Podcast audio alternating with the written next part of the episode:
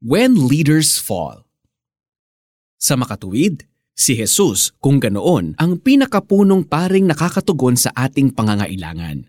Siya'y banal, walang kasalanan ni kapintasan man, inihiwalay sa mga makasalanan at itinaas sa kalangitan.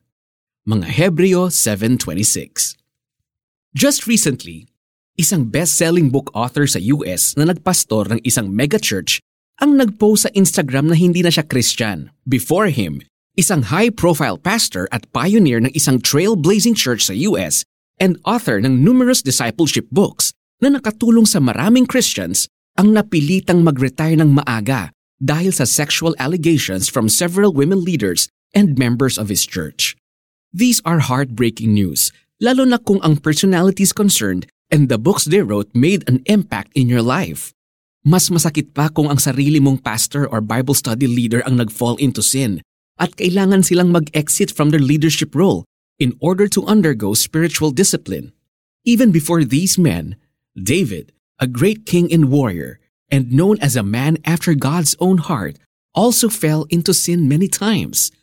Nagcommit siya ng adultery with Bathsheba, a married woman. Hindi lang yan, gumawa pa siya ng plot para mamatay ang sundalong asawa ni Bathsheba while he was fighting for Israel at nagkaroon siya ng anak sa pagkakasala with Bathsheba. How should we respond when the leaders we look up to fall into sin? Well, firstly, let us hold on to Jesus, who is the author and perfecter of our faith, the only one who can give us strength when we feel disappointed or discouraged. Mga Hebreo 12.2.3 Si Jesus lang ang holy and perfect. Kaya dapat siya lang ang source ng confidence natin in our daily walk of faith. Although God calls all believers as holy because He has taken away our old sinful nature. Roma 1.7, Unang Korinto 1.2, Roma 6.6-7.